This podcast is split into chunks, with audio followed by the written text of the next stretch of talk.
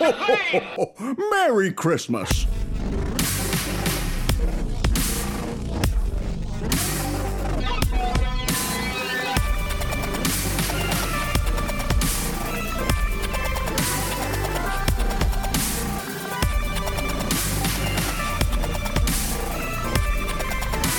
Hello and welcome to Divisive Issues, the foul-mouthed, spoiler-filled comic book podcast where four friends celebrate Christmas. Yay. Yeah. Happy holidays, everybody. No, Daryl. Merry Christmas. Trump won. Merry the war Christmas, is everybody. over. The war on happy holidays. War on holidays. okay, so what did we did something special, right? Wait, we're going Yes. to introduce ourselves? Christmas is always Oh, Oh special. yeah, oh, how do we do the show again? I forgot. Sorry, I am Ryan. I am Sly. I'm Phil, even though I'm sick. And I'm Daryl. And what is the show about? It's about controversial comics and stuff like that. But Noteworthy doing- comic book history, and we're Yeah. doing a TV show instead. Yeah, yeah. we're- Special edition, first time one in like a year.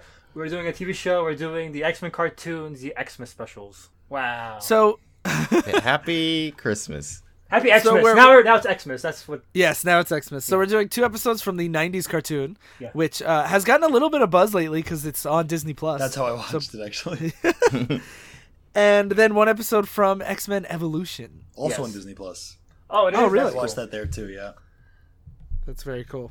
I've actually never watched X Men Evolution except for this episode. Just, just So today. yeah, I, I haven't yesterday. seen. I think I've seen bits and pieces of it, but I never. I don't think I sat down to watch a full episode, or if I did, you know, when in one ear out the other, like when I must have watched the Superman cartoons or the Spider-Man Hmm. stuff. Or it's like I think I've seen this. I just I cannot tell you I've ever actually watched it. X Men X Men Evolution. Um, so this is this is this is one reason why I want to do this because it's it shows like uh, how my taste changed dramatically.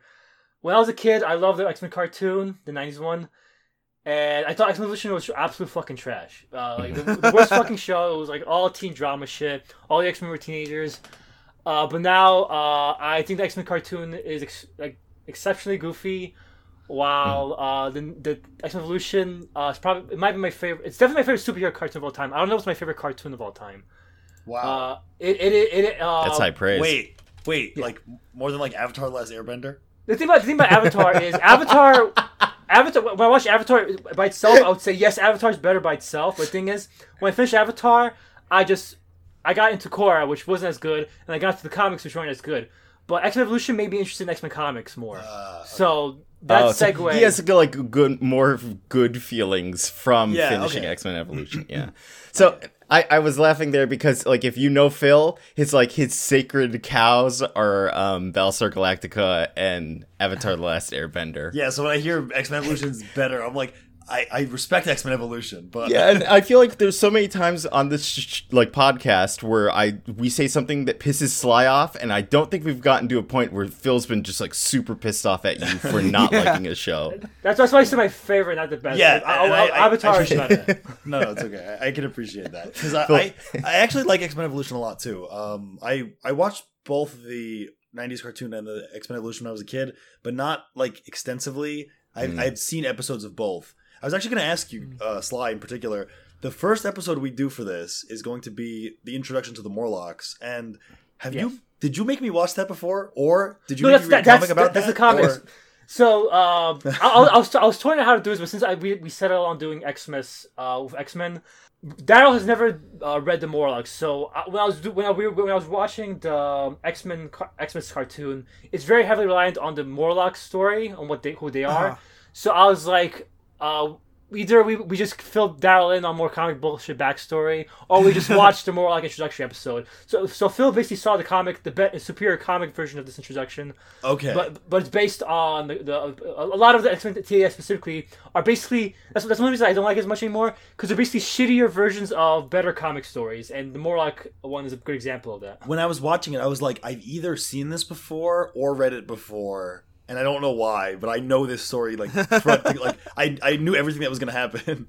So for me, uh, there were two '90s like TV shows that our family loved. It was Batman animated series, and it was the X Men animated series. And like, I know this well enough that the the the Morlocks like this the first season of the X Men show is almost like verbatim in my head. Like I could repeat lines from it as they were coming up. Because the Morlock episode's from season one, right? Yep. Yes. Yeah. Yeah. Whereas the Christmas one, I think, is from season two. Two, three, or something like that. Yeah, which is where like I we were watching a lot less of it. Whereas like, for for at least like the first season, we recorded the entire thing on tape. And like as a kid, like you just put it on while you were playing with like action figures and whatnot. And so I I, I have a firm fondness for X Men. And you said it's really goofy, and I do not contest that. I love how goofy it gets at sometimes. I think what's weird about the goofiness is like the pacing feels so awkward sometimes. Where very Yes, rushed. yeah, it it's does. so janky. Like the way that scenes go together, I'm like, is that the end of that scene? It, it's it's very strange because I, I rewatching it. I'm like, I don't remember it feeling so bizarre. To And the animation uh, isn't that great. Uh, the, the art, the art style uh, is very cool, capturing the, the '90s comic style, but they don't fully like animate very well. A lot of the fight scenes seem so fucking awkward. Yeah, See, I will contest that one of the reasons why I love the 90s X Men cartoon, and while I understand what you mean about it just being like crappy versions of the comics, I think that I. Not that I like that it's crappy versions, That's great. but like, but like, I, I really, I think that like, as a, like, as a fan of the cartoon in the 90s, I. Like when I started reading comics, I understood like the main cast right away. I knew everything that was going on. Like it was easier to jump in because I knew all these characters from the cartoons. Where something like X Men Evolution might be a better show, it still was like you said. It's like it's different. They're all teenagers, but like Beast is way older. and, Yeah, like, there's like a rogue Cyclops romance going on, which I was Yes, we'll- we'll- we'll unprepared for. yeah but like i just I, I really really appreciate how in the 90s a lot of those cartoons like the batman the superman the x-men and the spider-man cartoons i think one of the reasons why they were so beloved is because they exposed us all to these worlds Mm-hmm. in a pretty a pretty faithful way even if it's like very kid friendly Yeah. or like wolverine's not allowed to cut anybody and can only fight robots Yeah, like stuff, Cap- but, like, Captain Marvel was. I knew her from the X Men cartoon. Yeah, like and I feel like those back in the day, the like in the 90s they made an effort to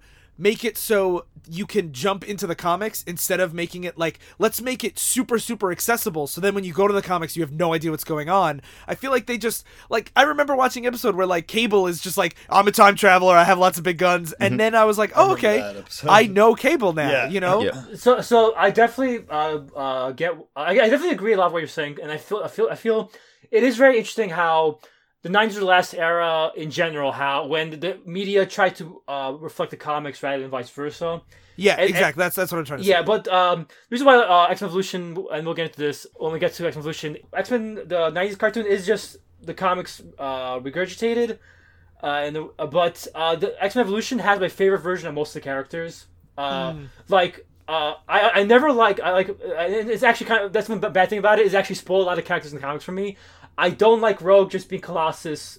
Uh, basically, I love her not having any of the powers besides absorbing powers because that's her that's a very unique power and she never uses it in the Yeah. comics ever. It's a very agree unique that. power. I and that, and that's, so and that's all she does. Like evolution, all she does is steal people's powers, and it's, it's always set up cool situations where she does. And I think they, they do in this episode. We're gonna watch here too. re- it reminds me of like everyone can like fly. A lot of these X Men Exactly. can fly at least. Where Yeah. you're just like uh, I- that's not like cool. It's like I hate Standard Rogue for that. She is literally the most boring. She's like, I have the generic powers. Yeah. Yes. It's Yeah. it's like they they even brought up in the X Men Evolution cartoon how um, uh, Archangel's in it. And they're like, "Hey, you can fly! Isn't that really cool?" And I'm like, "Is it? Like everyone can fly?" But I guess in. Evolution, I wasn't thinking about like that Rogue couldn't do that, or like, does Jean Grey fly in Evolution? No, she doesn't, and that's that's one thing. That's one thing about Angel in general.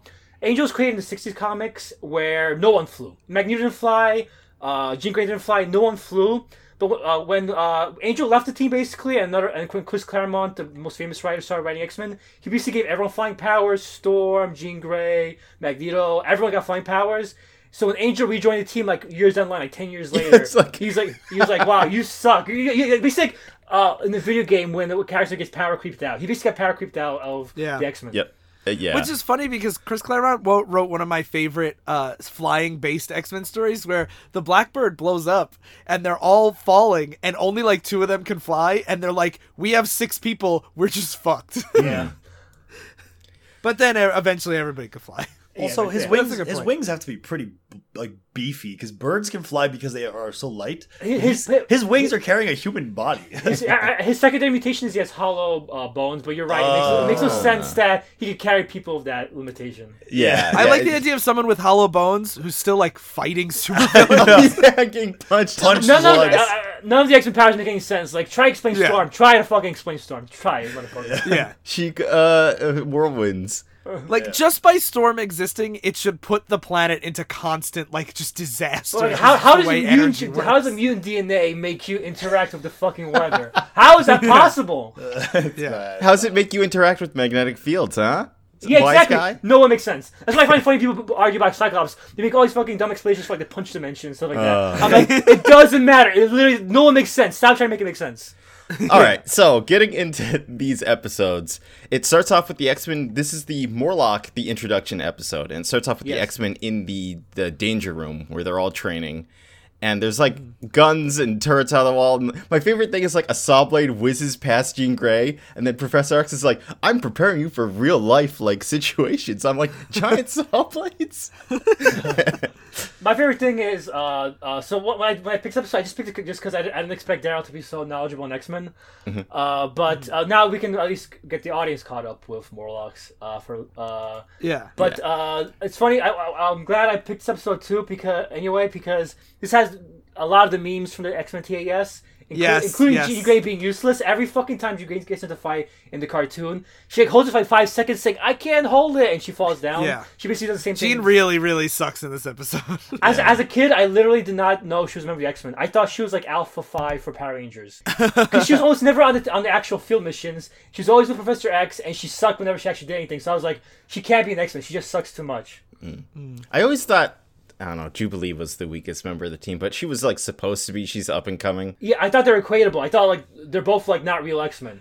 But also, it makes sense why Jubilee's like that because Jubilee is like this young kid that they Yeah, just so she's up and so coming. She's, training. Yeah, she's the audience surrogate who's just learning everybody and has never really fought before, never been a superhero team. It makes more sense for her to be like, I don't know how to fight giant saw blades. Yeah. For Jean, she's super established and has been on the team for a really long time. It's weird that she's like, oh my god, I can't do anything. she's she's one of the original X Men. Like later on, they have an episode showing the original team. It's all the original X Men. So that means she was on the team longer than Wolverine and fucking Storm. yeah. So it's they're training, uh, these walls start closing in, like Pro- Professor X starts squishing them, and Storm tries to hold up the ceiling with her wind, and she starts getting like uh, flashbacks because she has uh, trauma from being a child and being trapped in like a collapsing building. And so she has claustrophobia, and she like almost passes out. And then she's like, "I'm sorry." And the professor is- is like, "You gotta, you know, prepare yourself better because if this happens in the field." And then she's like, "Don't worry, professor. If this ever happens, I'll be fine." And then we got to, man, do I just love the Jean Wolverine romance in this? Oh my god. this is so. God. And th- watching this too, I'm like, this is a really bizarre thing to include in like a kids show because Jean and Scott get married, and Wolverine's like mad at this, and it's weird to have like adultery be a central part of. Or like at least like feelings of like questioning whether or not there will be ad- adultery in a kids show. I don't think they view it as adultery. I view it as a love triangle, and almost every piece of fiction seems to. have It's a love triangle, but the problem is that Jean and Scott are dating, But, but they don't get married So- until. But, but after they get married, they stopped. They dropped the rom- uh, romance. No, because doesn't Dark Phoenix happen after that, and there's still like things going on between Wolverine and Jean? Yeah, yeah, but it's, it's like, but it's Mike. I care about you as a person. Like, well, he probably to bone if he had the opportunity, but it's Yeah. never like implied. Like, he never. Well, I mean, this, is that's the way it's always felt. Is that Jean's been trying to friend zone him, but he's always been like he goes always so hard because he's just like Jean, I love his voice actor too. Yeah, uh, Jean. That's one thing I, I, I prefer about X Men TS by a long shot. All the voice acting is so distinct. Everyone's voice is, is Yeah. much more Yeah. memorable. Like, Oh my god, so- fucking Gambit. Jesus Christ. Gambit's great. I remember, like, I remember everybody thinking Wolverine was like the coolest ever in the '90s, but he is such a fucking piece of shit in this show. He's so And, grumpy. and that's funny thing because uh, the show takes Wolverine's side for most part, so a lot of people grew up thinking Cyclops is a dick, even though Yeah. Cyclops. But like Wolverine, when you watch it, he's such an asshole. He describes Jean as something he wants to own at one point. Yeah, and he's always just like really he's a the downer of the team. Like when I was watching this, I was like, oh, he's like not like fun to be around. He's Whereas like the grumpy Gambit, old- He's, like a cool grumpy- character. He's a cool character. Like I'm too cool Yeah. for this. He's Shadow the Hedgehog. Like fuck you. I'm too Yeah. cool for this. Well, one of my favorite. well, This isn't in this episode, but I just want to mention it because it's it's something Joe and I reference all the time. It's an episode where Gambit gets captured, and they go to like Gambit's childhood home, which he lives in this like really rundown old, like pretty shitty house in in Louisiana. And they walk in, they're like, "Wow, I can't believe Gambit grew up like this." Like Rogue says that, and then I think Jean is like, "Yeah, Gambit had such a tough childhood," and then Wolverine's like, "Yeah, Gambit's so messed up. like, he's just so shitty." But I mean, he was like tortured and experimented on, right? yeah, I can't imagine you have much Yeah. sympathy for other people when you. When Yeah, have you're like much- people. eat- Yeah, why would you not be a bitter? Yeah, he, he's sly, but like 100 years old.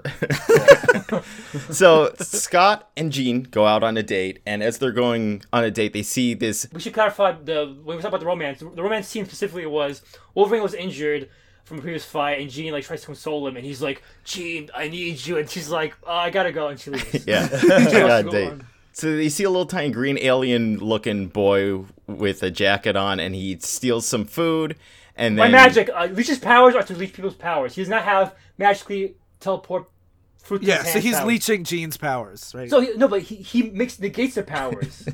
he does not but steal it. in this, no, in this, I think he steals them. Okay, okay, that makes more sense. then. Okay. Otherwise, I don't get how he moved that. Okay, that- that's, okay, that makes more sense. Okay, they changed it then. Okay, in the comics, all he does is abs- negate people's powers. we're just in the weeds with this, where it's like little tiny leech boy. Uh, his powers are. no, but that's important because his, he, Leech is the central part of the X-Men episode. yeah. So they he steals some fruit and then he runs down into a subway and Jean and Scott chase after him because a whole crowd of people's running after him. They're like, we want to protect this boy, this mutant, Yep. from being hurt by these people. And then when they Because get the down, gang is like, fuck mutants, we're gonna go murder this kid. yeah, but they get down there and there's a whole bunch of mutants in the subway and they're like, no, fuck these people, we're gonna beat the shit out of them. And then Scott's like, oh great, now we gotta protect the people from the mutants. They're very is like- ugly mutants. Like they're not mutants like the X-Men. They're like uh, uh, one guy has like tar skin. One guy has uh, like a mohawk and an eye patch. They look. They look. They don't look like the like the. Yeah, I love that they're supposed to be like all freaks, and like one guy's like skin is melting, Leech looks like this old like green raisin,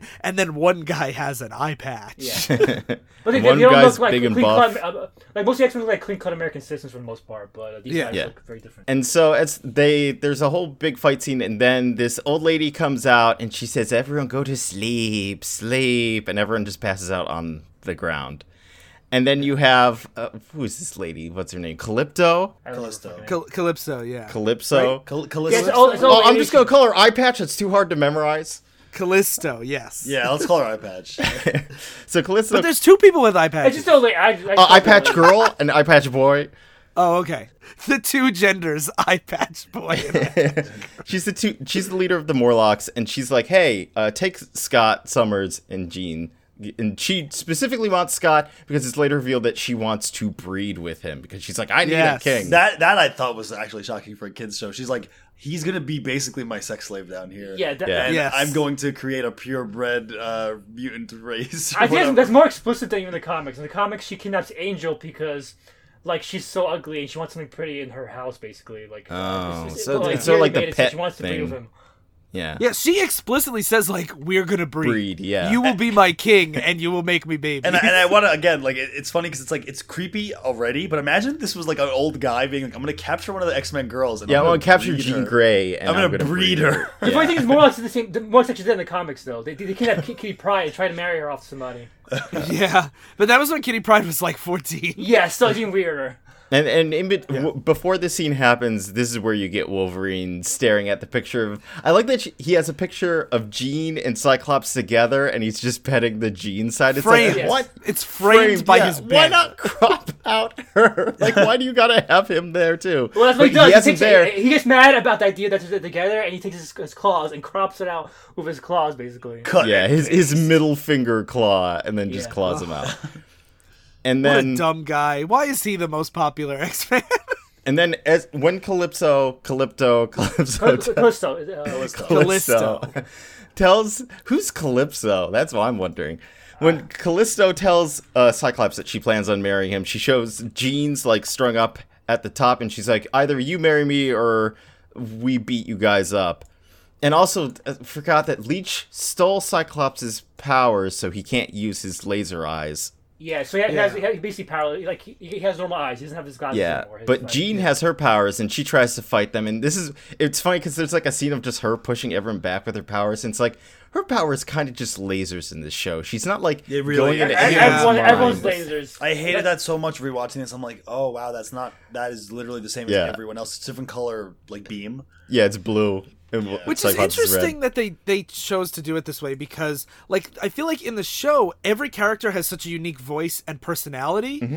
that like like we said like it opens with like Storm talking about her claustrophobia and like all that kind of stuff but then their powers are all just shooting beams. Yeah. Yeah. But Jean can't fight back against everyone, and she sends like a signal of help to Professor X, and then she gets overtaken. And then Professor X gets the X Men together, and it's like, all right, you guys need to go down there. Since Cyclops is out of commission, Storm becomes the new leader of the X Men. She's the second in command. And then they go down to the subway, and then we just have a, a whole bunch of fighting going on. And Between the X Men and the Morlocks, X Men Yeah. sneak down there, and Morlocks fight them. To be fair, like I kind of I enjoyed this because it was at least like this is where they get to be quippy, and I don't know whether Yeah. it's be- it's probably because I watched it as a kid that I was just enjoying them like shooting these absolutely dumb asinine quips at each other all the time. Yes. Uh, this is also where you get the. Uh, so they, they find Jean first uh, with the old lady that, that made all people fall asleep before. Yep. And uh, this is another meme scene uh, covered with scorpions. Cause she, Oh my she starts God, telling, yes. She starts saying, covered with scorpions. scorpions. Wolverine's like, no, I'm covered with scorpions. Scorpions, Stop. Yeah. It's I I no joke reference that at least once a week. It's so perfect. If I ever have a secret society for my family and stuff, that is going to be my e- key enter phrase because we still reference that too amongst uh, each what other. a secret! You just voiced it on the podcast, Daryl. Dang All it. our listeners, our 20 listeners, will know. Yeah, how to get into my secret family society. I So- do like how I, I, I you know it's with illusion magic. It's sometimes I'm I I'm I'm always skeptical of how long you would buy into it after Mm-hmm. you're like I was I was fighting mutants and all of a sudden I'm covered in scorpions. But Wolverine realizes he's like this fucking old lady's doing this. He tries to kill her. Like That- that's- Yeah, that's- he that's- says that's like, why- "What are you doing to my head?" And then he just tries to kill her. That's one reason why uh, the writing of the show, like, it ha- he breaks out of it just because he breaks out of it.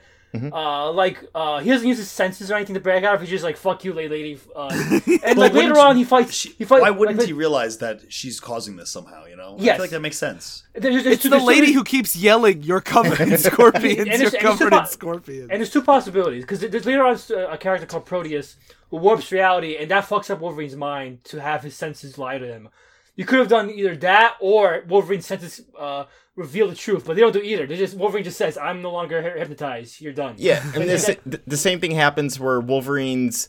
Uh, he brings uh, Scott back. He finds the real Scott somewhere, and as he brings him back, the lady appears again, and she's like, "You hate him because Jean loves him." It's like Jean's ruining, or things are being ruined because of Cyclops. So he starts to get mad, and Jean tells him to fight it, and then he just like collapses on the ground, overcoming it. And it's it's kind of like there with Sly, where it's like there's no like reason. He just like had the willpower to overcome it. Well, the way I took that is he's fighting like Scott first, and then she tries to get him to fight Jean, and he can't fight Jean because he loves her too much. Hmm. Like that's because as because he's like all super willing to go kill Cyclops. That's when he says like, "You're stopping me from possessing something I should own" or whatever. Well, he no, says. they, they, they, he's just here to save Jean. He doesn't give a shit about Scott at all. And that's why um, it's a bit like uh, I can see on paper it's a big character move for Wolverine because uh, he could just easily bump off Scott, but here uh, probably the first time he treats Scott like a human being and doesn't try to kill him just to get laid uh, with Jean. Yeah. So like, uh, I actually did appreciate that. Like, I know we're shitting on Wolverine. I used to not like him a lot when I was younger. I liked him more in this episode because I'm like, he does actually, in the end,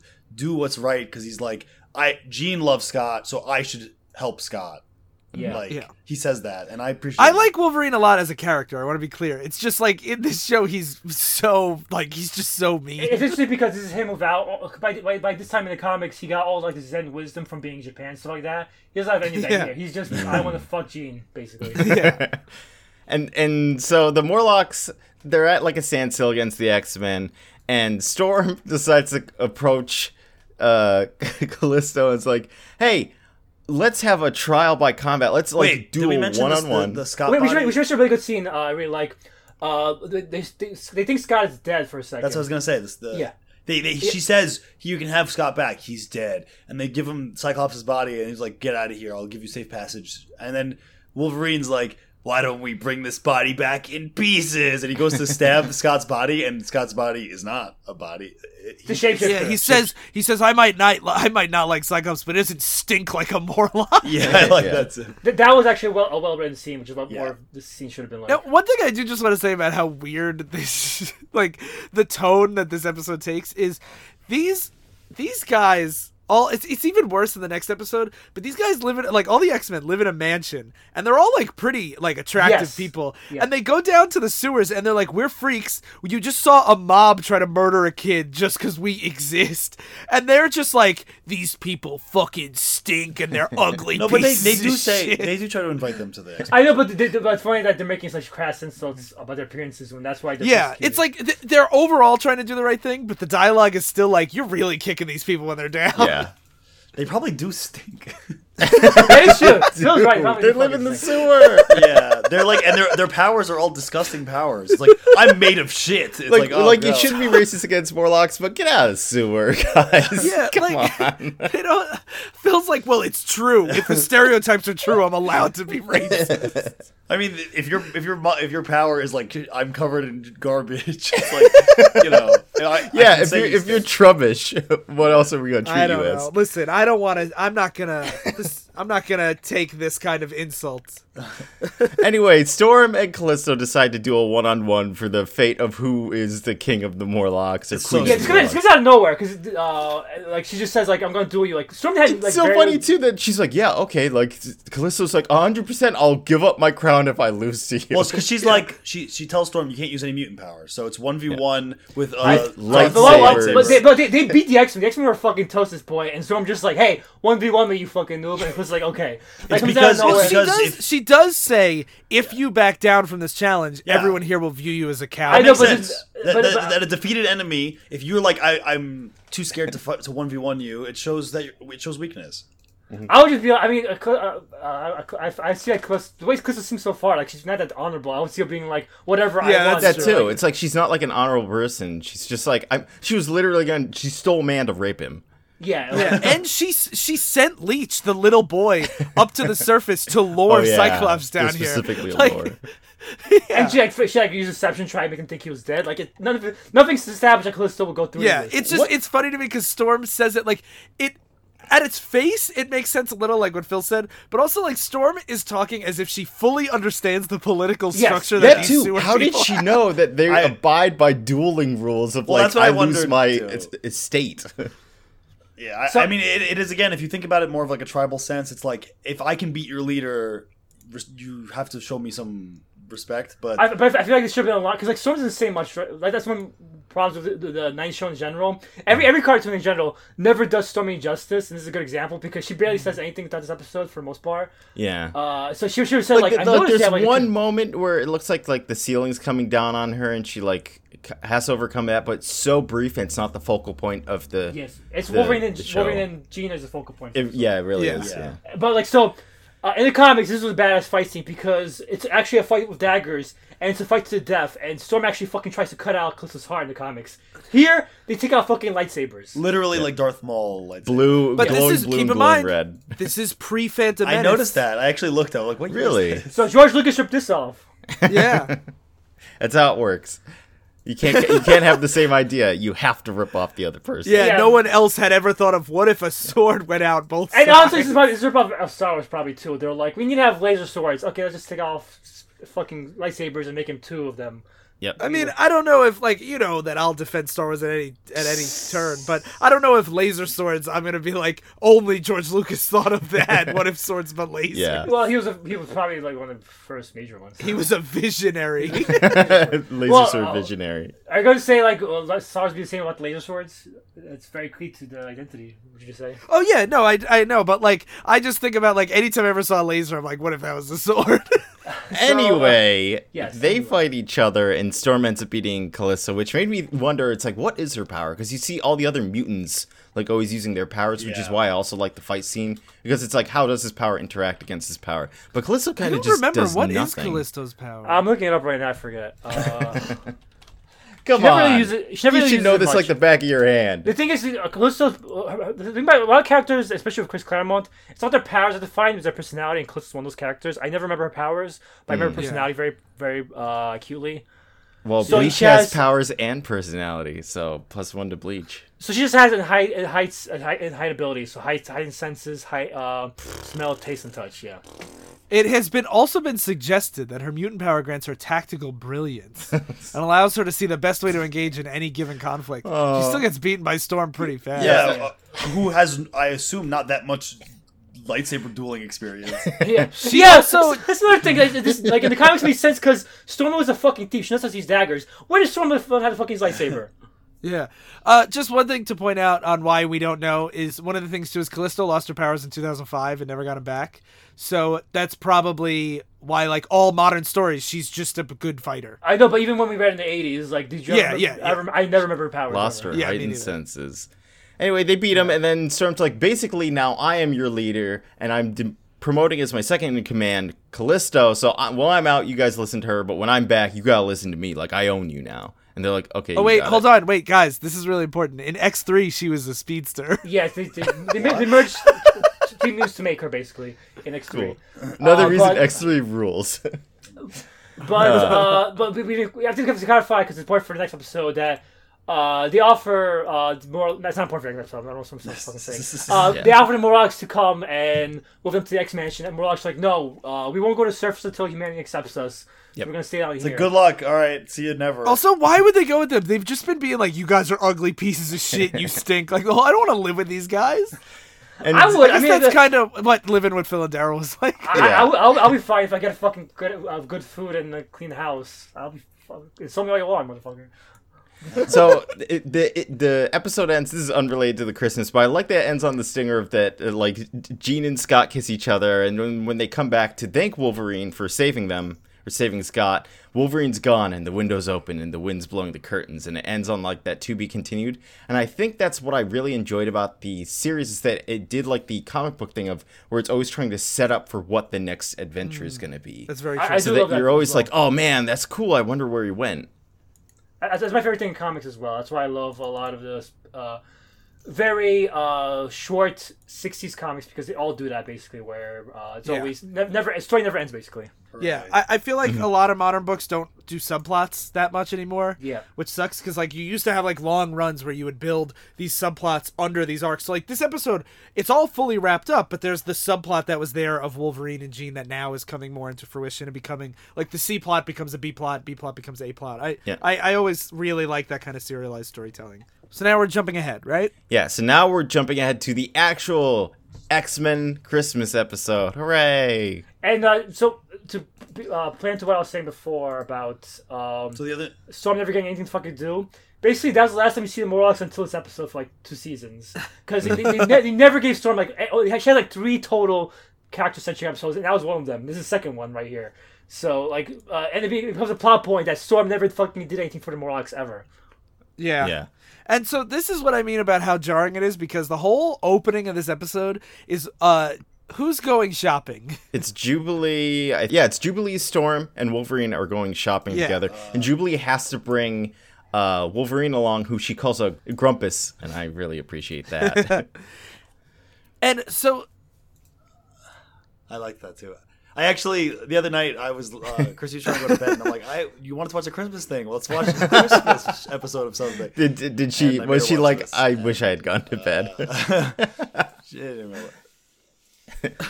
So it's Yes, framed a lot where Jubilee's like Yeah, the orphan. She's like, I've never had a family to buy Christmas presents for, Mm-hmm. and like, and it's very sweet at its face. But looking at it now, I'm like, you guys are spending so much money on a bunch of shit, and like, you have, we know that there's this like race of downtrodden garbage people that you're supposed to be in charge of. Well, of. that becomes And- a yeah. plot point. It becomes a plot point yeah, but it's just like, Also, how I that's also how I described the Morlocks when I was because I didn't Yeah. ever watch the first But, episode. like- I was like, they're basically sewer mutants. And it's like she, we were talking about how in in uh, in like something like My Hero Academia, if your quirk is something that's like a villain power, it's like you are definitely more likely to be evil. And I feel like it's the same here, where if your mutation is like less uh, societally acceptable. Maybe. I feel- I, I think feel they're like more likely at- to at- just end up in the sewers. I feel like to at least defend My Hero Academia. I Like, feel like there are some people that have they look like they're evil, but they're good guys. I mean, that's a major arc in the tournament arc of that kind of exploring that concept. But like, m it's more that like right. our heroes are the X Men, and they're supposed to be protecting you know mutants from a world that hates and fears them, and they're really neglecting these like really really vulnerable yeah, people here. it shows classism And, like- still exists within the mutant hierarchy. Yeah, but like, and I understand that like that's the point, and they're going for that. Mm-hmm. But it's just it's weird that like this is now like season three or whatever, and like the X Men haven't made any steps, and I'm still supposed to be like these guys are great. Yeah. they're only attacking the symptom; they never attack the systemic Yeah. issues Well, that lead to these these classes. That's the problem with superheroes in general. Uh, Yes, beat up, beat yeah, up for for sure. Oh, yeah, criminals, yeah. not- Don't address poverty. You just But, throw uh, someone in jail, they'll correct themselves. So I I picked this episode because I remember hating this as a fucking kid. I'm like, this is so fucking corny and cheesy. Mm-hmm. When I rewatched it, I actually fucking loved it. Uh, yeah, I liked it. I liked, liked it a it a lot. lot despite too, yeah. yeah. So my, my favorite part specifically is while the uh, Storm, Wolverine, and Jubilee are Christmas shopping. Gambit and Jean were planning Christmas dinner, and Gambit's trying to add Cajun uh, flavoring to this. I think this is really funny. so, yeah, it's so And, funny. and I think it makes perfect sense because you never see these characters interact like Gambit and Jean Grey. Uh, but it makes sense Gambit wanted to add Cajun style stuff to cooking, being a Cajun, the Asian Cajun all the time. Yep. And Yeah. um, but she's like, she's legit like furious. Like she seems like she wants to murder. him. Like get the like she says. She's like, "This is my domain. You stay out of this. The day I let you help me is the day I stop being a cook." yeah, like she, Yeah. it's like she, she, she's like furious at him, and the other guys have to calm her down. Basically. Yeah. But this is the kind of stuff that I really like uh, about the X Men. yes. Is like this is just fun Yeah. interpersonal drama intercut between superheroic stuff, and like the whole episode is basically Jean and Gambit. Like it just keeps cutting to them every once in a while, just fighting, and it's like it makes sense because Jean is like trying to make like a traditional dinner, and he's just like, no, this tastes like bland ass garbage. Well, that's why Yeah. X Men, like you're saying, are good in general. I think is because A they family of friends together. that butt heads. They're they are kind of like a big family unit. Yeah, and I think uh, that's why, they, to me, they're some of my favorite comic characters, is because I can think of their personality. and That's why we said with this stuff other about like more so Callisto. than is like we know these characters so well that sometimes their powers don't even matter at all. That- That's why we always, when you guys say, "What's the guy's power?" Like a lot of times we don't know because we don't care. We care about the characters, not, Yeah. not the powers. Sure, but then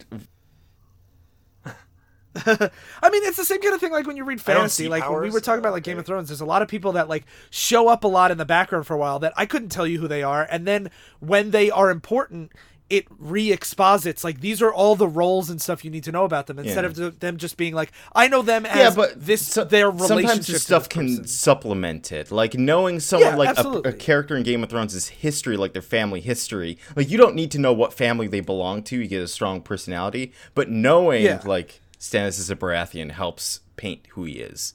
Yeah, but that's the same kind of thing. Like sometimes, like a character like Callisto, her powers are like supplemental on why she's like a fighter and everything, but they're not like the important part. So That's for some characters that are not like my favorite, like I'm not like a huge Yeah. Callisto stan. Yeah. Like that, I'm just like it's flavor that supplements it, but it's not really necessary to enjoy Morlock stories. Mm-hmm.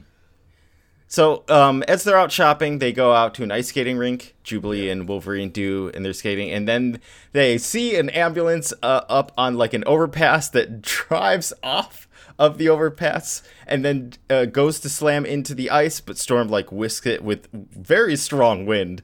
And puts uh-huh. it, sets it down onto the ice, and then Morlocks get out of the ambulance, and they start going to the back of the ambulance to fetch supplies out. And Wolverine goes to stop them, and this is where he's like, this episode's full of him being super racist against the Morlocks. Yeah. Yes, he fucking hates It's it. just it's so ridiculous because they're clearly in there stealing medicine. Yeah. Like everybody knows, and also they live in the sewers. They don't have any need for like money. and Wolverine's just like, now you're stealing from ambulances. You guys are even Yeah. lower than the scum you were before. And like, what? They're they. Everyone knows they need medicine. That's clearly what it is. and it's revealed that they need medicine because Leech, the little green alien kid, is sick and they don't know what's wrong with him. They tried to get a doctor to help, but Leech like accidentally leached power from like one of the nurses or something. So the doctor's like, "You're on your own. Like we're not gonna touch you guys because you guys." Are yeah, they said his power his powers on the fritz. Yep. So like he just keeps like lashing out, so they can't take him to the hospital. Yep. And so It's almost like this downtrodden class doesn't have access to affordable health care and it beca- causes a systemic issue. and so they go into the sewers to uh, go see him, and this is where we get stuff of Callisto basically shitting on Storm and everyone else because Yeah. they're like, "You are our queen, like you're you are a leader. You didn't, and you just abandoned us." Yep. Yeah. Thanks for not being in an episode saying Yeah, anything thanks for for, nothing. two seasons, you fucker. Yeah. And she's like, "Well, you know, uh, I was I was busy." And this is Wolverine's just like shitting on them. And while this is happening, Jubilee came down with a stack of presents that she had bought for the X Men, and she sees their li- their super small like twig of a tree with a broken ornament on top. And there's like this there's this young girl that's basically like while all the adults are in there like doing the medical stuff, there's this young girl that Jubilee is like spending time with She has with. big anime eyes. She, she has massive anime Yeah. eyes. It's it's the most like it's like how the, the how to draw anime '90s books. It's that kind of face. And but everyone else is drawing Yeah. the '90s uh, X Men style, like the Yeah. Rob, like very standard like comic stuff. But she's she's just there to be su- super cute and doe eyed, saying, "Is Leech gonna be okay, Mrs. Jubilee?" And Jubilee's like, "I don't and know." a lot of little it girl." is a lot of it's like really sweet, but it's so ham-fisted where she's like, "I got this tree myself," and it's just like, like you said, like it's this like garbage like rope with a can on it or something, and she's like, "Leech went up to the surface and and like that, you know, he like he went up there just to get us this stuff, and then like they she tours their like Christmas dinner and they're like eating out of garbage cans, like some weird soup, and she's just like, "Yeah, Leech Leech got us all this stuff too," and they're like really letting it on, like Leech is nice, these people are really sad. Yeah. and and it's very they even the little kid is like you can eat with us. Yeah, she's offering them like she's like, "Oh, you guys could definitely have Christmas dinner with us." And Jubilee's just like, "You mm-hmm. guys are eating garbage." but that's when she gives them the presents, yeah. So that's a, that's a subplot of the show actually, because Jubilee's like excited to give a present for the first time, and like she got all she got, she got, she's carrying the presents like even when they're like we gotta leave presents behind at the ambu- the crashed ambulance because we gotta go help the Morlocks. She Jubilee still takes her presents because she wants to give them to uh, the X Men as for, for to have presents to give out presents for the first time basically. Yeah. But now she's like I'm gonna give it to the Morlocks who need it more. It's all it's all really touching. Like it's it's Yes, I'm, it I'm mocking it because it's like so on the nose, but like it's it's good. It's it's done very well. That's why that's why I didn't like it as a kid because it, it felt very uh, cheesy. But like while watching it now, I'm like, this is not this is this is very competent for a Christmas. Yeah, episode. yeah, for sure. Yeah. point. Yeah, it's very fitting. And while this is happening, Wolverine's own subplot, because Storm has her thing with being like for failing the Morlocks, and Wolverine's thing is that he's basically like bo- both a racist against the Morlocks, and he's tried to use his healing blood before to heal other people. Like that's what becomes central to this. Is they're like, hey, give him a blood transfusion. Your blood can cure him. And he's like, I don't know. It's like out of like the 25 times I've tried it, like 20 people have died and two have lived. Yeah. I don't know what happened to the other three. And- I should have said 22. Yeah, and uh, they t- originally try to take him back to the mansion, but Wolverine's like, "Leech is too weak. You'll kill him if you do. So we have to do stuff here." So they like call to get Beast to come down because Beast is like the the doctor, but he can't. And, so they, and they give him the blood transfusion, but it doesn't seem to work. And Wolverine gets upset about this because he, he hates this like feeling of someone dying due to like his blood not working. Oh, and a very important subplot. Meanwhile, Beast is not here because he is in his lab trying to use fancy beakers full of chemicals to make the ultimate cranberry glaze. Yeah, and he explodes his face and he's covered in cranberry sauce. yeah. I also like at the beginning of the episode. Covered he's in trying to make- cranberries. Covered in He's cran- trying to make some like uh Christmas brew, and he's like, it's not alcoholic, but it's still good, or something Yeah. like that. Yeah, Yeah, so that was, he was that's why he didn't go Christmas shopping with them, but he he, he joins them now at the Yeah, yeah. tunnels. Yep, and it, it's once he gets down there, we realize that like uh that Wolverine's blood had worked, and that now Leech is going to make it, and you're like, oh yay! And like the Storm decides to give her uh the authority back to Callisto, like to fully make her the Morlock Queen. They She give just her. says, she she gives says- her says- back the crown and scepter of power, which I don't remember that being a symbol in the first Yeah, episode. I like that again. She knows all these things about these these people. But, but- and she like literally apologizes, like, "I'm sorry for being a shitty leader. I'm never gonna show up in these tunnels again. Here's the scepter back. Goodbye forever." Basically, Do they show up in the show again? I don't think so. I think it's like. and then uh, they're like, let's all enjoy Christmas together down here. And then Rogue's here for some reason. And she's like, oh, you know who's to be real upset about this? And that cuts back to Jean and Gambit with their giant Christmas dinner finished. And they're like, where is everyone? I, I found it weird because I'm like they couldn't bring that down to the tunnels. Like Beast could get there pretty quickly. Yeah, Yeah, it's like, like, that's what I mean. It's they, like they can they can eat better food. yeah, like you you can have Christmas dinner together without having to eat all the garbage. you know what, Ryan? That's rude. Calling their food garbage when that's it's like their that's their culture. Yeah, food. who's the racist now? They're all They Yeah. explicitly say like we're eating whatever scraps we can find. By definition, it's garbage. and they might they might revere that garbage, Ryan. They don't. They're really sad about it. and that's the X Men Christmas special. Yeah, ends with uh, Jubilee calling Professor X. Professor X is like, uh, uh, uh, you, uh, don't worry about not coming up to us for Christmas, Jubilee. You truly are the true spirit of Christmas. And yeah, pretty much. all He says like you you gave up your Christmas to be with people less fortunate. I couldn't ask for a better gift than seeing my student like learn these lessons, and it's it's really nice. I always like the Professor X Jubilee relationship a lot. Yeah, so now we're getting into the 2000 series, What is it like Wings of an Angel or something like that? Wings of an Angel. Yeah. So, On uh, Angel's Wings. Wings. This show is just so much more like artfully done in the way the scenes are are framed and everything. I mean, it has an extra like ten years of animation on it. Like, I, I still I I like the original X Men more just because it, it uh, was filling me with that, that early s- season one two three of Simpsons vibe where it's like so clearly hand animated that I I love seeing that craft. Whereas this was this style of animation blends too much in my mind and character design with what comic book cartoons became. that's actually a really good point. I think. that is a very good point. And that's that's why I, I do respect the 90s cartoon because it was very unique, but um, And super colorful too, like Yeah. boisterous. basically after uh, to, after like 1996 or something like that, all of them became computer animated. That's why the, the very unique style died out because Yeah. everyone just uh, very uh, and, and that's that's one of the reasons why it, it died out is because it was very hard to get the old style consistent, which is why Batman TES changed to a more cohesive, uh, simpler style as Yeah. well because. Uh, that that or, the organic style. I love the TES original organic looking style with the more rounded edges. But uh, if you watch, you, if you watch like certain episodes, like the Clayface episodes, you'll see it be, be done like shit and being done perfectly from episode to episode because Yeah. different different studios could not get get get the actual animation to be consistent.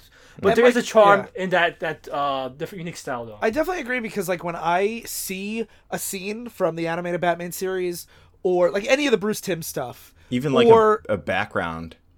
yeah, or like the X Men series or the Spider Man series from the '90s, I could tell what shows they are right away.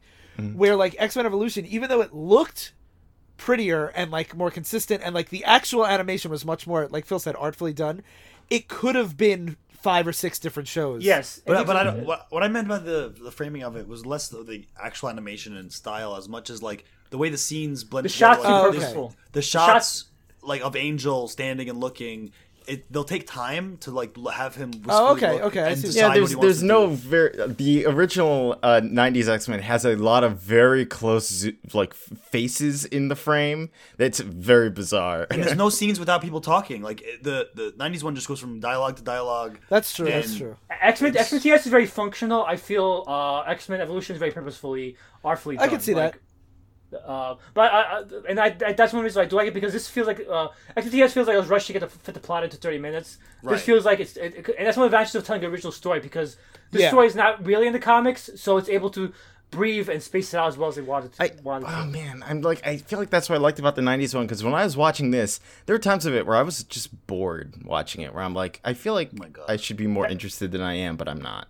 That's why I love it because I, I love the slower pace because I, I I love the somber tone, which is why I view this as uh back when I was a kid I was like this is the way superior Christmas episode because I love somber Christmas stuff. I don't really love the cheesy stuff as much, and uh so this is my Christmas shit. Right now. this shocked. rules because it makes me sad. I'm shocked because usually I would fall right into that Sly camp, but I am so on Team Daryl for these ones.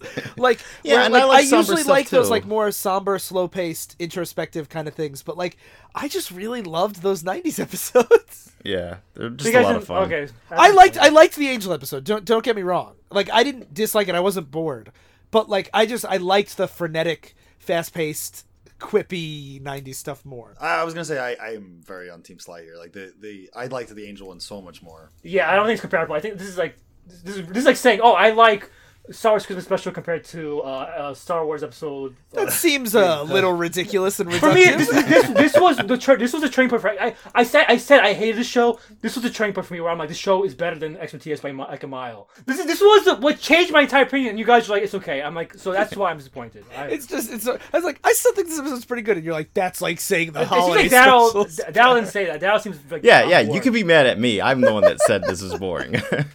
But I I don't think they're even comparable. I think, and I and, and I always feel I feel like that's insulting. Like the, what Phil said, they put so much shot effort into the shots and stuff. I feel like it's comparing them is insulting because it's so expertise is so functional and it's so trying to be artful. I feel like it's an insulting to the animators and the writers who created this to compare them. That's my opinion. So if they're listening, I'm sorry. I guess. we, we knew that if they're listening, they tuned out the first minute they heard our voices. And they're like, So, okay, these guys." so what happens in this Christmas episode? Uh, so first of all, the writer of this is Boyd Kirkman. Uh, he passed uh, Boyd Kirkland, sorry. Uh, he passed away a while back, uh, but he's well, well known for uh, being a, uh, a, a, a frequent producer on a lot of cartoons. He worked on a lot of produced a lot of Batman TS episodes, and he completely created, wrote, directed, and produced Batman Sub Zero, the second Batman. Oh wow, movie. Yeah, so that's awesome. That movie's He has a so thing- good. Yes, uh, he has a, he has a thing for uh, ice focused stories apparently. yeah. He, he uh, likes the he- chill. He likes somberness. Yeah. eh, So uh, the story opens with um, Angel uh, by himself. He's getting call- uh, in his fancy Manhattan apartment. Uh, basically, he's getting calls from his mom saying, uh, "Warren, uh, if you're there, please, we want to talk to you. We, we, we, so everything's okay. Like we forgive you. Come, come back to us." Basically, so you can tell like there's some distance between him and his family. He's by himself on Christmas Day. And while he's this message recording, Warren is Warren getting watching uh, on the news. There is uh, a fire breaking out, uh, and a, a, they re- they rescued the, the, the like the teenage daughter, but they couldn't rescue the mom because she's in a wheelchair. The, the, the fireman couldn't. And so Warren uh, basically goes to the rooftop, uh, unf- unfurls his And this wings. is like really powerful stuff because the the the one who was rescued is like begging for the fireman to let her in to save her.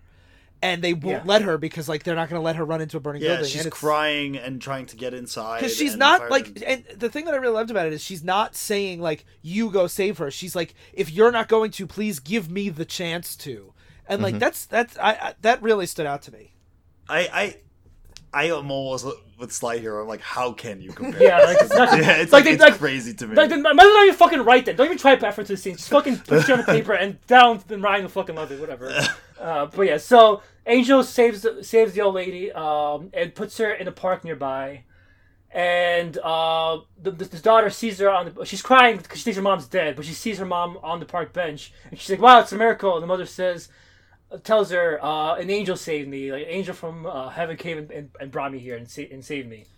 and then they And- immediately put her in a home because they think she's crazy no, just, It's a good setup for the episode because now it's like Yeah. people start to talk about like an, it's Christmas and there's an angel like saving people, and it, it, it if you look at the way Angel looks, he if he came down to rescue you, he literally just looks like an angel from the Bible or something. Yes. Yes. Or, or at least our modern like interpretations of. An additional thing that like um gets stated later, where I was like, oh, this is actually very interesting and unique about this universe. Is they say that people don't know about mutants yet, because I was like, how do you not just think it's just a mutant with wings? And it's because people think that it's it's just like humanity. There are no Yes. mutants running around. I was like, oh, okay. Yeah, in X Evolution, it was a secret war. For the first two seasons, it was a secret war between mutants and humans. Uh, season three be- becomes more of a straight X Men series, which is why when I think the series really takes off. But this is this is still season two, when the show was still hiding the fact that mutants exist. So, cuts to X Mansion, and this is some of the stuff that I didn't like when I first watched the show. Uh, but uh, it's basically X Men at the X Mansion uh, interacting, and Nightcrawler gra- grabs a piece of mistletoe and he tries to put it over Kitty Pryde, and so he's chasing around Yeah. the X Mansion, trying to uh, make out with her, and Kitty's like, "Get the fuck away from me!" And then uh, Kurt's trying so, so desperately to kiss her that he accidentally kisses Iceman, and they're both like, "Yuck, gross, boy kissing." It is so nine. Well, I guess it's early two thousands. But It's early 2000s, but it's, it's that kind of. Uh, it's not too long, 2001, so it's still the same mentality. Uh, but you get some nice scenes where Professor X is talking to Wolverine, and uh, uh, Professor X's like, oh, to be young again, looking at Kurt and Kitty, and Wolverine's like, yeah, glad, glad that's over. I, I like that. I like Wolverine in both these episodes. yes. And uh, so He's such a grumpus. yeah. so he uh, so he has he offers Wolverine like a chance to stay at the X Mansion because everyone else is going home for Christmas except for a few people. Uh, Cyclops and Rogue, uh, Beast, and Professor X, and he offers Wolverine to stay. Wolverine's like, no, I'm going, I'm going my own because I'm Wolverine alone. Or fuck you, X Men. And so, meanwhile, this is a romance between Rogue and Cyclops that um, Yeah, it seems like Uh, they swapped out the love triangle of Jean Scott and Wolverine for Jean Scott and Rogue now. It's because Wolverine's an adult and they're teenagers. Yeah, they, that'd, be, it'd be pedophile in that case. Uh, but uh, uh, people hate this love triangle. I thought uh, it made sense because basically, Jean is like the the the, the perfect uh, girl everyone loves, and in this scene, everyone's like adoring her uh, as she's giving out presents stuff like that. And Rogue basically wants to be that, but she can't be. Um, so uh, basically, uh, like uh, she wants to be Jean, and uh, Jean gets everything, including Scott. So like Rogue is basically like wishes she could be that. She's basically like the outsider of of Yeah. the. I, X-Men. I I think it's an interest. I think it's a good subversion because there's so much of just like, at least from watching the original animated series, of just like, oh, Jean Jean Jean like both of them saying it so much. Where it's nice to be like, now here's like people liking Scott a whole bunch. Yeah. Also, when the the show like This is secretly why Sly likes. He's like Cyclops would be popular with the women. I, I, I do think this is one of the best versions of Cyclops, but uh, I- I- it's more because everyone. It's more because he's likable. I feel I like. know. I'm, I'm just kidding. I was just making a joke. But and, I- and I- also, I feel like the '90s show takes away a lot of Jean's agency in the love triangle, and it's nice to see it inverted, where it's the the guy is the one that's the object of possession, more so than the girl, which we see every single fucking Yeah. time in a love yeah, that's triangle. what It's, I was saying. Yeah, yeah, I agree. And so uh, Rogue gives Cyclops uh, early Christmas present, uh, sweater, a sweater, and Cyclops like, "Oh, I didn't expect this. I don't have anything for you yet." And, she, and Rogue's like blushing, saying, "No, oh, don't worry about it." And Jean's watching them like interact, and she could tell she's like getting jealous about the two of them. Mm-hmm. Uh, so then uh, next day, everyone's getting ready to Uh, uh, just, I just want to say when I saw the scene, I imagined because it's Cyclops holding up the sweater and Rogue is standing there, and I just pictured the Jimmy Olsen issue where Superman's burning him with his heat vision, and I was like, what if Cyclops just roasted this sweater? Listen to our Patreon episode if you want to hear us talk about that episode or, that comic of why why did Superman burn Jimmy's sweater? They gave him for Father's Day That's true. because he adopted Jimmy Olsen. And, and this is why I, I don't get why Daryl doesn't like this because he always talks about using panels and pages to tell a story, and you could. Jean never makes it clear that she hates, uh, she's jealous of Rogue, but through her, just the few scenes they show of her, you could tell like she doesn't like her being with uh, Cyclops for Christmas by well, yeah, you can you can like tell that, but I feel like I'm trying to think of the, the right word here. I feel like it's been done in a lot of other cartoons too, or maybe I don't watch enough bad ones to be like th- you can do this better. Like you're sho- like they're showing and not telling, which is good, but it's also like I expect that from good media. And also, there's another thing to point to clarify. 2001, uh, you had like Batman TS, Super TS. There was, uh, there really was no Marvel cartoon on this level of subtlety. That's very true. That's very like true. like that's another thing. Uh, you're comparing it to 2009 to 19. This- A lot, a lot of stuff I'm going to say. I love about this episode uh, is seems quaint now, but uh, especially one thing that made really changed in this episode, especially when I watched in 2003 or whatever. I never saw a Christmas episode address religion at all. They've always been Santa Claus. That's a good point. That's a really good point. Yeah, and I'm like, like, and now, and this is one of those things. Like, uh, now you're like, whatever. Uh, I, I don't know if they do it as often now, but I feel like in general, people are more open to stuff in general now, talking about uh, different relationship types and stuff like that. I imagine it's less common now, but I never saw religion addressed in Christmas, so it's always uh, neutral, the American Santa, uh, good feelings kind of stuff. But this episode specifically talks about religion. Yeah, which is Uh, interesting. So uh, uh, Warren uh, is reading a newspaper, about himself uh, saving that uh, lady, and he, sees a guy getting mugged in uh, the uh, Central Park where he's uh, reading newspaper. And Warren flies by and picks up picks up the thief, takes back the wallet, and leaves the guy hanging on the flagpole. And uh, the guy who got mugged is telling the police officer, like, "Oh, the angel came!" And the guy's like, "Okay, you're now it's time for you to go to home, sir." Yeah. But then, but then Warren flies by and drops uh, the wallet, and they're like, "Wow, angels are real." And, and on the news, they're, on the news, they're uh, talking about it, and people are show some some non dialects at all reaction on the street of just the crazy guy saying angels are among us, and people are like trying to get, get away from him, and like uh, people are uh, some people are laughing at that concept of it. And uh, Beast and Professor X are uh, with Jean and Scott uh, now with the now empty X mansion. Rogan Scott.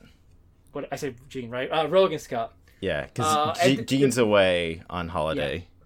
And uh, they make it clear it's fucking boring there because uh, Beast is like, let's go recalibrate the danger room. And right now they're playing chess by the fireplace, so it's it's really uh, like a quiet time. in Some people find chess fulfilling and not boring. Sloth. Yeah. Chess is a good game. Like Beast. So, uh, uh, but seems Rogue's clearly bored. That's my that was my point saying that. Uh, Rogue are Supremes what chess is. I'll let it slide Uh, this time. So, uh, and they're hearing about the angel news, and they're like, "What?" And Professor X's like, "Hmm, this might be a mutant." Uh, and so Rogue and, and Rogue offers like, "Hey, maybe me and Scott could go check it out. Uh, go to Sing, check it out." He's like, "That's a good idea. Go." The two of you, and they start investigating all the people. Uh, again, no no dialogue whatsoever, just a montage of them going from uh, person to person who saw the angel and uh, questioning them. And this scene uh, was where like this is a really special episode because they go to a diner and they're and Rogue is like, "Isn't that stupid? They all believe in angels." Uh, that's, that's ludicrous. And Sky's like, um, "I kind of believe in angels." And he talks about when he was orphaned uh, and he lost his. He thought he lost his uh, brother in the same accident Yeah. that, killed, that killed his parents. And he, when he found out his brother Alex Havoc was alive, uh, he thought uh, a guardian angel was protecting him, and he, that, that idea comforted him. And Rogue is like, "Wow, I'm sorry, I didn't, I didn't expect you to uh, uh, uh, think that way." And she, she apologized for being beastly insensitive. And then we cut to one of the bridges in, I think, Manhattan Bridge, no, Brooklyn Bridge. And Magneto, uh, basically, uh, they don't say it's Magneto, but you could tell a guy in Magneto's, like, It's Black that they show him like move his like hands, and then you see some of the steel wires on the suspension bridge snap. Yeah, it- and so I was like, ah, there he is. Eh, well, in this scene, but he, he was in previous scenes, like, a shadowing Angel. Like, he was in s- scene Yeah, before yeah, yeah. shadowing Angel. Yeah, and you like and I, I don't know about you, but uh, at least in movies, he wore a black trench coat uh, and a black hat a lot of times. So I'm like, this is a very clear indicator that it's Magneto visually. yeah, yeah, yeah. And so uh, Angel sees that, uh, that Magneto is basically sabotaging this, this bridge. He doesn't see that Magneto's doing it, but he sees that uh, uh, cars are He crashing. sees like there's an accident going on, and so Angel Yeah. flies over to help the Yeah. people. And this is when like Angel's now in like a suit, because before he was just flying around like with his wings, but now he has like a, a kind of like an X Men suit. And he, a car flies off the bridge, and he he before it hits He- the water, he like pulls the people out. Yeah, he saves all the people inside of it. But then uh, Magneto starts manipulating cables. Uh, basically, the crowd gathers around uh, Warren, uh, Warren, start crowding him. And uh, Magneto subtly, uh, while Angel's not paying attention, he gets a piece of metal uh, wire to wrap around the Angel's legs, and Angel tries to kick it off him. And in the process, he accidentally uh, flaps his wings and knocks off the girl he just previously, sa- previously saved yeah. uh, from the water, and she falls into the water, and uh, she, now she actually does fall into the water. Angel jumps into the water to save her into the ice cold water, and he pulls her out. But now, the, when he pulls her out this time, Doesn't somebody come up? like Magneto. Yeah, Magneto comes up and he's like, "I saw him knock her into the water." He's a fraud. He set up these emergencies just to save people. He's a fraud. He's a, f- and everyone's like, "Wow, he's a freak. He's a freak of nature." And they all start uh, cheering on. The crowd starts cheering on Angel after Magneto basically uh, turns the uh, crowd against him. And so uh, Rogue and Scott are in a music store. They hear people talking about the Angel, about how they're on the bridge, and how he saved the girl. Now she's in the hospital. So they decide to go to the hospital to uh, investigate uh, into the matter. And um, uh, Angel does. Angel goes to visit the girl as well because he feels so, he clearly through no actual dialogue, you can tell he feels remorse for what happened to her and feels guilt over it. And he goes to uh, uh, watch her, and uh, after leaving her uh, bedroom, he dresses up as a, as a doctor. And Rogue and uh, are waiting outside, trying to talk to the doctor to get to uh, see the girl, and they and they see the wings fly out of Warren's uh, hospital uh, coat, and they say, "Oh, it's him!" and start chasing after him. Uh, but he, but he flies away because he's a fucking angel. Yeah. Uh, They basically have a meeting at the church where the parents are praying because uh, The doctor says the doctor said oh, he ordered overheard the doctor saying that they're at the church uh, praying for the, the girl. Right. And so Yeah. this this scene here takes place in the church where Scott and Rogue are looking for Angel there. Angel went there to go see the parents, I guess. And Magneto's there and he talks he in the he talks to Angel and he's like or to Warren and he's like, Hey, you know, it really sucks that people don't trust us. Uh, right? Don't you see that you do good things and then But he, says he says he, see- he says I like the way he frames it like specifically like uh, you you think you think that they're gonna accept you by by you saving them all the time, but they turned on you immediately. Like like we did one thing today. They all were like, "You're a freak. You're a monster." Like you think you think by saving them you're gonna they're gonna make them lo- they're gonna love you. No, they're gonna turn you the second uh, and any second and then call you like a, treat you like a freak and. Which I thought was a really clever way of Magneto to frame the conversation. But to, to me, it was bizarre. Maybe it's because like I was extrapolating what I know of Magneto onto him, but I'm like, you're the one that instigated this. You're the one that said, "Hey, look, he did that on purpose. They pushed that girl into the water." But that's the point. He's manipulating Right. more. And I think he- he, he probably from his perspective, he's like this. Wi- this could happen anytime you save someone. They could. Hey, but- but I. I thought, like, I always thought that Magneto would be like he would just let humans show how nasty they are, uh, like on their own, rather than like I need to manipulate you in order to get you to see that I'm right. like he would have enough lack in faith in humanity to just Yeah, like I, I always felt like Magneto would be the kind of guy like he didn't even need to push that girl, and he'd just be like, no, they're just gonna turn Well, first on of all, you, like trust me. Here's, here's one thing I people don't get about Magneto. He's a bad guy. In X Men movies, he does bad things. Like he kidnaps Rogue and tries to make her uh, die for him instead of him using Magneto Machine. Like he's a bad guy. He manipulates people all the time. Just because he has a certain mo- metamotic, he is a bad guy. He is definitely in his line to manipulate people to get a faster result. The ends justify the means for him. That's one point. And two, his point is that. Uh, all it takes like all it took is for one person to, to call him out, and everyone, sh- the whole entire That's crowd true. That's him. very true. So like it is very in his nature to manipulate them, and his point still stands, even though he manipulated them. That Right, because I, I was everyone- thinking that too. Where I'm like, he probably in his perspective is like, this could happen anytime Angel saves someone, but I need it to happen now so that I can like recruit him. But this is not mm-hmm. something that's out of the out of the question that that Yeah. people just turn on him. I think Sly has the good point. Is he didn't pretend to be the whole mob. They just needed one excuse to hate him, and he gave them the excuse, and they took it right away. Yeah. And so, but Angel's still like, uh, "Fuck off! I, I'm not gonna join your what, your little racket." And uh, Magneto's like, "This could have been easy, but now you I have to kidnap you." So he uses metal to uh, uh, bind uh, Warren, and but Warren manages to uh, uh, wiggle out of the metal wrappings that Magneto uses, and he starts flying towards the. Fly, tries trying to fly out, fly out, but now they're in the center of the church, and the parents see uh, an angel fighting. Uh, looks like a guy in red and, and black and um, uh, Magneto starts. Uh, he, he captures Angel again, but now Rogue and uh, show up, and they start uh, helping Angel. And there's a and there's a, a. Another reason why I like this better in, in terms of writing is because this is more like the comics where each individual event matters. It's not just they quip and punch each other, and it could be arbitrary which how you cut the scenes because it- it- it's a very uh, a specific flow where Cyclops frees Angel, he blasts uh, Magneto, Magneto falls to the ground, Rogue absorbs Magneto's powers, and Magneto tries to escape after having Magneto's powers, and then Rogue chases him. Uh, and then they, they have a bit Magneto's duel in above the streets of New York. And then Magneto wins, and Rogue is sent flying, and Angel recovers uh, from from before and manages to rescue her before she falls to the ground. A very concise, well illustrated fight scene that actually make that actually has a, uh, a sequence of events that matter. Yeah, Yeah, it's like a good flow to it. Yeah. And that's another reason why X Men Evolution is my favorite. I, I, that's one of my favorite cartoons because even in general, even nowadays, I feel like uh, a lot of cartoons uh, don't do it as often. Uh, Yeah, having I- a- I Just to plug uh, Avatar again here, uh, that's why I love it. All the fights in that is that they have a Yes. very specific use of powers to achieve certain goals, uh, as opposed to many shows which are just like we beam at each other or we punch each other. Uh-huh. I mean, we've complained about that in the comics too. Like, I think it's just it's an action trope that just like sucks. That like Yeah. the, it's, it's just not used it's not a the time. trope. It's it's more like I'm I don't know how to write a good fight scene. Yeah, so Yeah, just, yeah, it- yeah, yeah. It's just like it's it's just lazy writing, isn't it? Like, Yeah. We call it a trope, but it's, lazy, it's just a trope that happens because of I laziness. mean, I feel like most tropes are lazy writing, but yeah, yeah, it, it is. That's that's the best way to tropes because uh, you can't come up with something original, so you just resort to something that's yeah, exa- a million times. exactly. Uh, so then after uh, Magneto gets away, but Angel does save Rogue, and they, they meet up in the hospital uh, uh, afterwards, uh, and they, they talk and basically they pitch the X Men to him. But Warren's like, what, what what what's different about your group than uh, Magneto's racket? Like, am I just gonna be just another soldier in your dumb little wars? Um, and like Cyclops tries to explain, like, oh, we're, we're trying to hel- help people mutants with their powers, but it's very clear. And this is one another reason why I like this episode because in like an X Men TAS, they'll end up in a happy note, but it's clear Warren isn't buying what they're selling. He's just like fuck off, and he and he. But he and he just goes to see the little girl at the end because she's finally recovering. It's like this uh, nice little scene where uh, Rogue uh, is like tearing up seeing the family reunited with their daughter, and Yeah. the little girl saying how an angel saved her again. No, she's saying how the angel came to her while she's in the hospital. She saw him. It's just Yeah. a nice, another nice little moment. Yeah.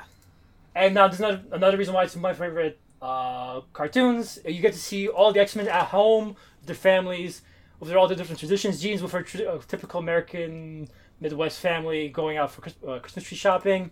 Rogue uh, uh, Kitty is celebrating Hanukkah with her family. P- Probably first time I saw, ever saw menorah in fucking cartoons.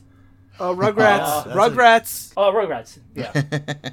and but uh, Nightmare goes to see his family in Germany. Uh, uh, Storm is having coffee with her, uh, I think, cousin. The men start throwing snowballs at them, and Storm's like, "Fuck you!" makes a snowstorm at them.